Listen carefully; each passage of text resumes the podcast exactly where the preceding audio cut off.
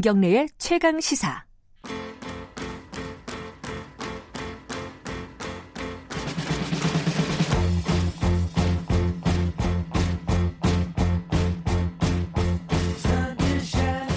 우리 사회의 중요한 이슈를 진보의 시각으로 들여다보는 진보의 향기입니다. 오늘은 어, 국민연금 개혁과 관련된 얘기를 할 텐데요. 이, 이 공무원 연금, 국민 군인 연금 이, 이쪽이랑 좀 연계가 돼 있잖아요. 이게 최근에 이런 뉴스가 있었어요. 이 연금 붕당, 분, 부, 충당 부채. 아, 이 말, 말도 어렵네요. 그러니까 공무원들하고 군인 연 군인들에게 연금을 주기 위해서 이렇게 정부가 돈을 마련하다 보니까 빚이 많이 늘었다. 뭐 이런 얘기도 있는데 이게 왜 그런지에 대해서도 좀 알아보고요. 어떻게 좀 개혁을 해야 되는지 뭐 이런 부분도 얘기를 나눠보겠습니다. 김기식 더 미래연구소 정책위원장님 나와 계십니다. 안녕하세요. 예, 안녕하세요.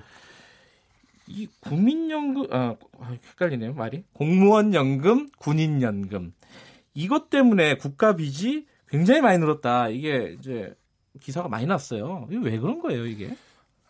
아, 그 실제로 빚이 늘어난 게 아니고요. 예. 앞으로 이제 공무원 연금과 국민, 군인 연금 둘 다 이제 지금도 이미 적자고요. 앞으로 네. 그 적자가 계속 늘어날 거기 때문에 앞으로 지급될 그 소위 그 공무원 연금과 군인 연금에 대해서 지급할 돈이 이 정도 쌓여가고 있다라고 음. 하는 미래의 부채를 미리 지금 인식하고 어, 있는 거죠. 그런 그것이 이제 점점 점 점 늘어났다라는 거고요. 그게 이제 어, 최근에 지금 전체 국가 부채 중에서 한 반 정도가 이런 공무원 연금과 그러니까 군인 연금으로에 대한 어떤 충당금 차원에서 지금 발생을 하고 있다라고 하는 거고 그게 최근 2014년도에 한 640조 정도가였는데 지금 이제 2018년도에 그 연금 충당 부채가 940조 한 300조 가까이 늘어나면서 아. 이게 이제 급증하고 있는 이런 현상 때문에 지금 문제가 되고 있는 거죠.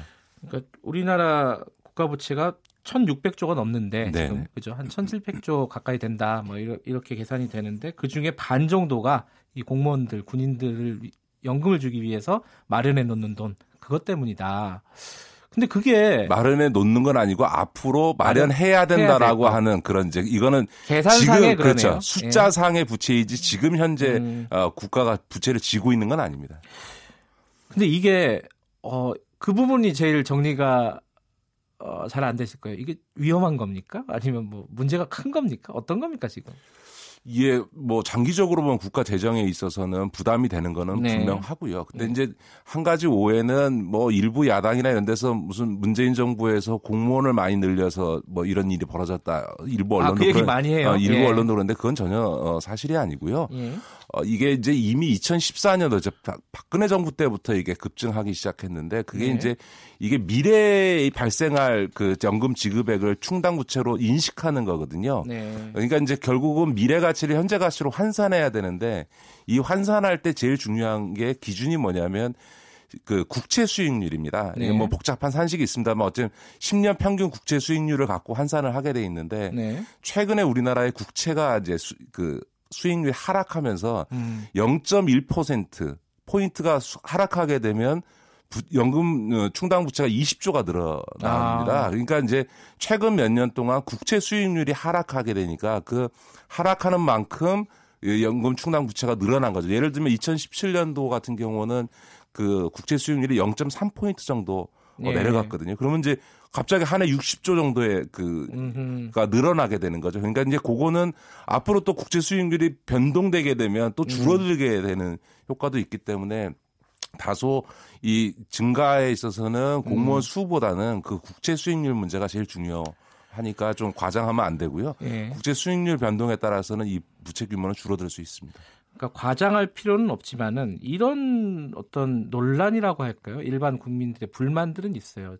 이게 앞으로 계산상으로 이렇게 몇백 조가 어, 충당금으로 이제 계산이 된다. 네, 네, 네. 뭐 그건 이해가 되는데 이미 한 해에 뭐 3조씩 이렇게 세금으로 국민 국민 어, 공무원들의 연금, 군인들의 연금 때문에 세금으로 이렇게 도와주고 있다. 네네. 네. 한마디로 세금으로 연금 주고 있다 이런 말이잖아요. 네네네. 네, 자기들이 낸 여, 연금이 네네네. 아니라 이게 맞는 거냐? 연금까지 이게 세금으로 해야 돼, 해줘야 되는 거냐? 이런 불만들이 일반 국민들한테는 일부 있어요. 이거 어떻게 봐야 돼요? 예, 근데 이제 군인이나 공무원들은 국민이 낸 세금으로 인건비를 받으니까 국민 연, 금도 우리 세금으로 충당해 줄 수밖에 없는 건데 이제 제일 국민들이 많이 불만을 가신 것은 국민들께서 받으시는 국민연금에 그러니까요. 비해서 예. 공무원 연금이나 군인 연금이 훨씬 더 많은 낸 돈에 비해서 더 많은 돈을 가져간다라고 하는 일종의 특혜 구조에 대해서 불만을 갖고 계신 건데요. 예. 어, 그 비판은 그 정당한 부분이 있습니다. 그 역사적으로 보면 우리나라 연금 제도가 1960년에 공무원 연금이 도입되고요. 90, 네. 63년도에 군인 연금이 도입되고 75년도 긴급조치 그 9호 유신 시제 때 사학연금이 도입되고 우리 국민연금은 88년도 제일 늦게 도입됩니다. 이게 이제 몇 가지 이유가 있는데 과거 이제 우리가 긴 독재 기간을 거치지 않았습니까? 예. 그런 독재를 하는 과정에서 통치가 가장 중요한 게 군인, 공무원, 예, 학교 교사들이었으니까 이 사람들에 대해서 우선적으로 연금 제도를 도입을 했고요. 또 예. 한편에서 보면 그 당시에는 이 공무원들이나 이런 분들이 민간인에 비해서 박봉이었던 게 사실입니다. 그렇죠. 그러니까 이제 그분들에 네. 대해서 먼저 우선적으로 한 게 맞고 그러다 보니까 굉장히 과도한 특혜 구조로 돼 있었습니다. 예. 뭐 예를 들면 지금은 고쳐졌습니다만 우리 국민연금은 어, 자기가 평생 낸 그 국민연금을 환산 연금액으로 받을 때 자기의 평생 재직 기간의 평균 임금을 갖고 예. 계산하는 반면에 과거에는 어, 공무원들 같은 경우는 퇴직 직전 3년간의 네. 평균 임금을 했으니까 당연히 뒤에 가면 고위직이 되고 월급이 늘어나니까 네. 기본 베이스가 되는 평균 소득 월액 자체가 굉장히 음흠. 달랐고요. 또 국민연금은 예전에는 나이가 그 65세 이상 60세부터 였기도 하고 65세기도 했습니다만 네. 돼야만 됐는데 공무원연금이나 군인연금은 그거보다 훨씬 젊은 나이에도 수령할 수 있도록 네. 돼 있었다든지 하여간 그런 과도한 특혜들이 굉장히 많았던 게 사실입니다. 근데 이제 그것도 2015년쯤 와서는 어 그 국민연금과 똑같이 어그 생애 평균 임금으로 바뀌고 어, 이렇게 이제 지급 시기도 60세, 65세 이렇게 이제 변경하는 식으로 지금 가고 있기 때문에 네. 과거에 비하면 공무원 연금이나 어, 군인 연금의 특혜 조항들은 많이 어, 개선된 건 맞지만 여전히 그럼에도 불구하고 특혜인 건 맞습니다. 왜냐하면 네. 우리 국민연금은 국민들의 평생 소득의 지급률이라 그러는데 1%를 주는 반면에 네. 공무원 연금은 평생 버든 돈의 평균 소득 월액의 1.7배를 줍니다. 어허. 예, 그러니까 1.7%를 줍니다. 그러니까 한그 군인연금이나 공무원연금이 국민연금들 우리 국민들에 비해서는 한 70% 정도 지급률이 음. 높습니다. 아하. 그러니까 이제 그런 부분들에서 왜 그렇게 어 특혜를 줘야 되느냐 이런 불만들이 국민들에게 있는 거죠. 그러니까 아까 말씀하셨잖아요. 예전에는 박봉이어 가지고 지금도 뭐 이게 구, 공무원들이 박봉이냐 아니냐 뭐 그거는 뭐 좀 논란이 있을 수는 있겠지만은 지금은 상대적으로 우리 사회에서 공무원들이 차, 어떤 경제적인 위상이 그렇게 낮지는 않아요. 완전히 뭐, 뭐, 저임금 생, 활자들은 아니지 않습니까? 그렇습니다. 이제 예. 국민들의 불만이 많이 나오는 것은 비판도 나오고 하는 게 이제 어, 과거에는 공무원이 박봉인 게 맞는데 예. 예를 들어서 2018년도 공무원 평균 그 월급 예. 소득 월액이 522만 원입니다. 음흠. 이게 지금 우리나라 1인 이상 사업체 평균 급여가 312만 원이거든요. 예. 뭐 대기업 기준으로 해도 대기업이 557만 원 정도 됩니다. 그러니까 우리나라 공무원들이 이제 박봉이 아니고요. 네. 어, 우리나라 평균적인 국민들보다 소득이 높고 대기업이랑 대기업 비슷하네요. 수준에 음. 와 있습니다. 그러니까 과거 박 박봉 논란을 가지고 예. 어, 공무원연금이나 군인연금의 특혜를 얘기하는 거는 전혀 부적절하고요. 무엇보다 많은 국민들은 지금 정년 채우는 직장이 어디 있습니까? 아, 그런데 그렇죠. 공무원은 끝까지 예. 정년을 채우게 돼 있거든요. 예. 그러다 그러다 보니까 이 공무원 연금 납입 기간도 길게 되고 납입 기간이 길다 보면 연금도 훨씬 더 올라 아, 많이 받게 되는 거예요. 예. 그러니까 2중 3중으로 월급도 적지 않을 뿐만 아니라 평생 정년이 보장돼 있고 그것으로 인해서 더 많은 기간을 음. 연금을 납입하니까 국민들보다도 더 많은 음. 연금을 받게 되는 이런 구조를 갖고 있으니까 국민들 입장에서는 당연히 비판하시는 게 맞고요. 다만 이제 공무원들은 그런 얘기 합니다. 그러니까 네. 우리는 퇴직금이 없지 않냐. 아. 아, 이 공무원 연금 안에는 퇴직금이 예. 어, 포함되어 있는 거다라고 얘기를 합니다만 이것도 일면에 맞는 말이긴 하지만 또 한편에서 예. 보면 지금 어, 공무원들도 어, 이 공무원 연금 외에 퇴직 수당이라는 걸 또 별도로 받습니다. 아, 물론 음. 일반적인 국민들의 퇴직금에 비하면 어, 맥시멈 최대 해봐야 한 고거에 한 40% 정도 받긴 하지만 안 받는 건 아니거든요. 음. 그리고 그런 뭐 퇴직금을 고려한다 하더라도 지금 공무원 연금이 국민연금에 비하면 특혜인 것은 어, 사실인 겁니다. 근데 그 부분에 대해서 예전에도 이제 그런 논의들이 좀 있었는데 국민연금하고 연금하고 다 통합하는 게 어떠냐? 이 현실적으로 가능한 거예요? 예, 전혀 불가능하지 않고요. 그러니까 그래요? 이제 음. 저는 그 기본적으로 어 공무원 연금이나 군인 연금이나 네. 사학 연금이나 다 국민 연금으로 어 통합하는 게 맞다고 음. 생각합니다. 왜냐하면 앞서도 말씀드렸던 것처럼 과거에 뭐 공무원들의 이 좀 박봉이었다 이런 것 때문에 좀 특혜를 준 건데 네. 앞서 제가 통계를 말씀드렸습니다만 지금 공무원 직장이 얼마나 좋으면 젊은 사람들이 다 그 소위 공시라 그래서 공무원 시험 보려고 수십만 명이 어, 준비하고 있지 않습니까? 그거는 네.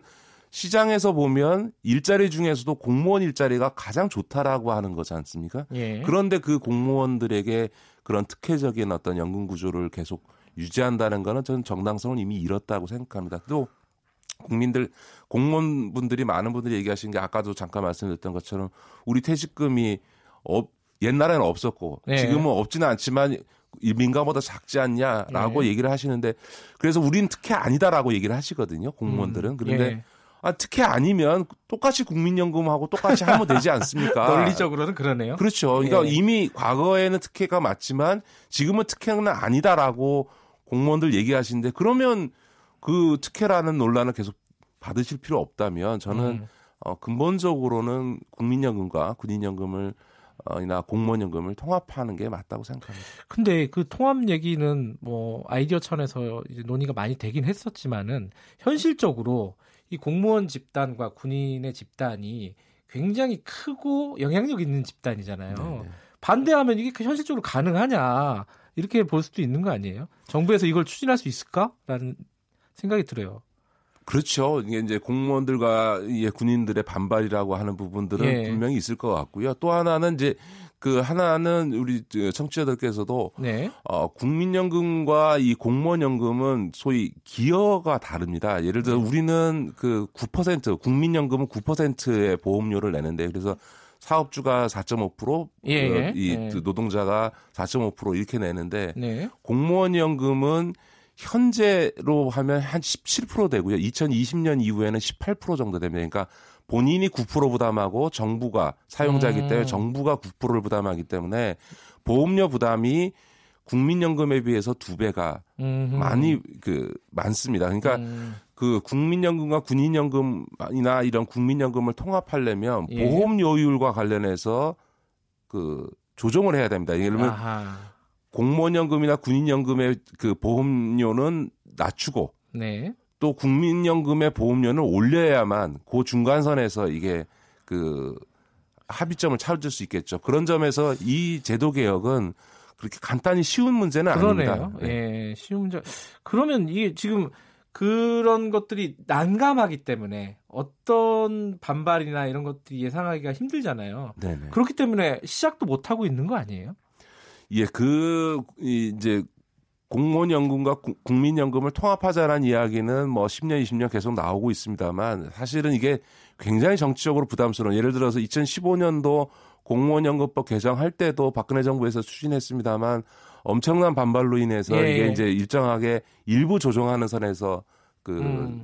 끝났거든요. 이제 예. 저는 그 점에 있어서는 정말 어 우리 국민들께서도 결단하시고 음. 여야 정치권이 이런 이 소위 당리당략적인 혹은 이 정치적인 계산 없이 국가의 면, 미래를 보고 어 구조적인 개혁을 해야 된다고 생각합니다. 음. 사실 그 이런 어떤 정치적인 고려 때문에 개혁을 주저하는 측면에서는 뭐 제가 속해 있는 민주당이나 그렇죠. 야당이 네. 한국당이나 사실 크게 다르지 않다. 뼈 아픈 지적이죠. 어, 그 논의가 지금 여당이나 정부 차원에서 지금 실제로 진행이 되고 있나요? 아니면은 그냥 이렇게 참고 캐비넷에 들어가 있는 건가요? 어떻습니까? 현재는 검토되고 있지 않고요. 그래요. 네. 그러면 뭐 좀 공연불 같은 얘기네요. 이게 정부나 여당이나 움직여야지 이게 뭔가 시작이 되지 않겠습니까? 이제 국민 여론이 형성돼야 될 문제인 것 같고요. 예. 앞서 이제 민주당이나 한국당도 얘기를 했습니다. 사실은 진보정당이라는 정의당조차도 공무원연금 개혁에 대해서는 당시 강하게 반대했거든요. 아하. 왜냐하면 공무원 노조가 지지 기반이다 보니까 이제 그렇다고 보면 뭐 기존의 거대 정당뿐만 아니라 예. 소수 진보정당조차 어, 소위 공무원들 눈치 봐서 이게 개혁하자는 거에 반대하는 상황에서 누가 과연 이 고양이 목에 방울을 달 거냐. 음, 결국 국민들께서 방울을 달아주시는 수밖에 없는 거죠. 아, 여론이 형성이 돼야 된다. 네, 그렇습니다. 근데 이- 아마 이- 대표적으로 이런 어떤 반발들이 있을 거예요. 1901님이 공무원이시라고 문자가 네네. 왔는데 아까 평균 임금이 522만 원이라고 하셨잖아요. 네, 네. 본인이 8급 공무원인데 실수령액이 180만 원이래요.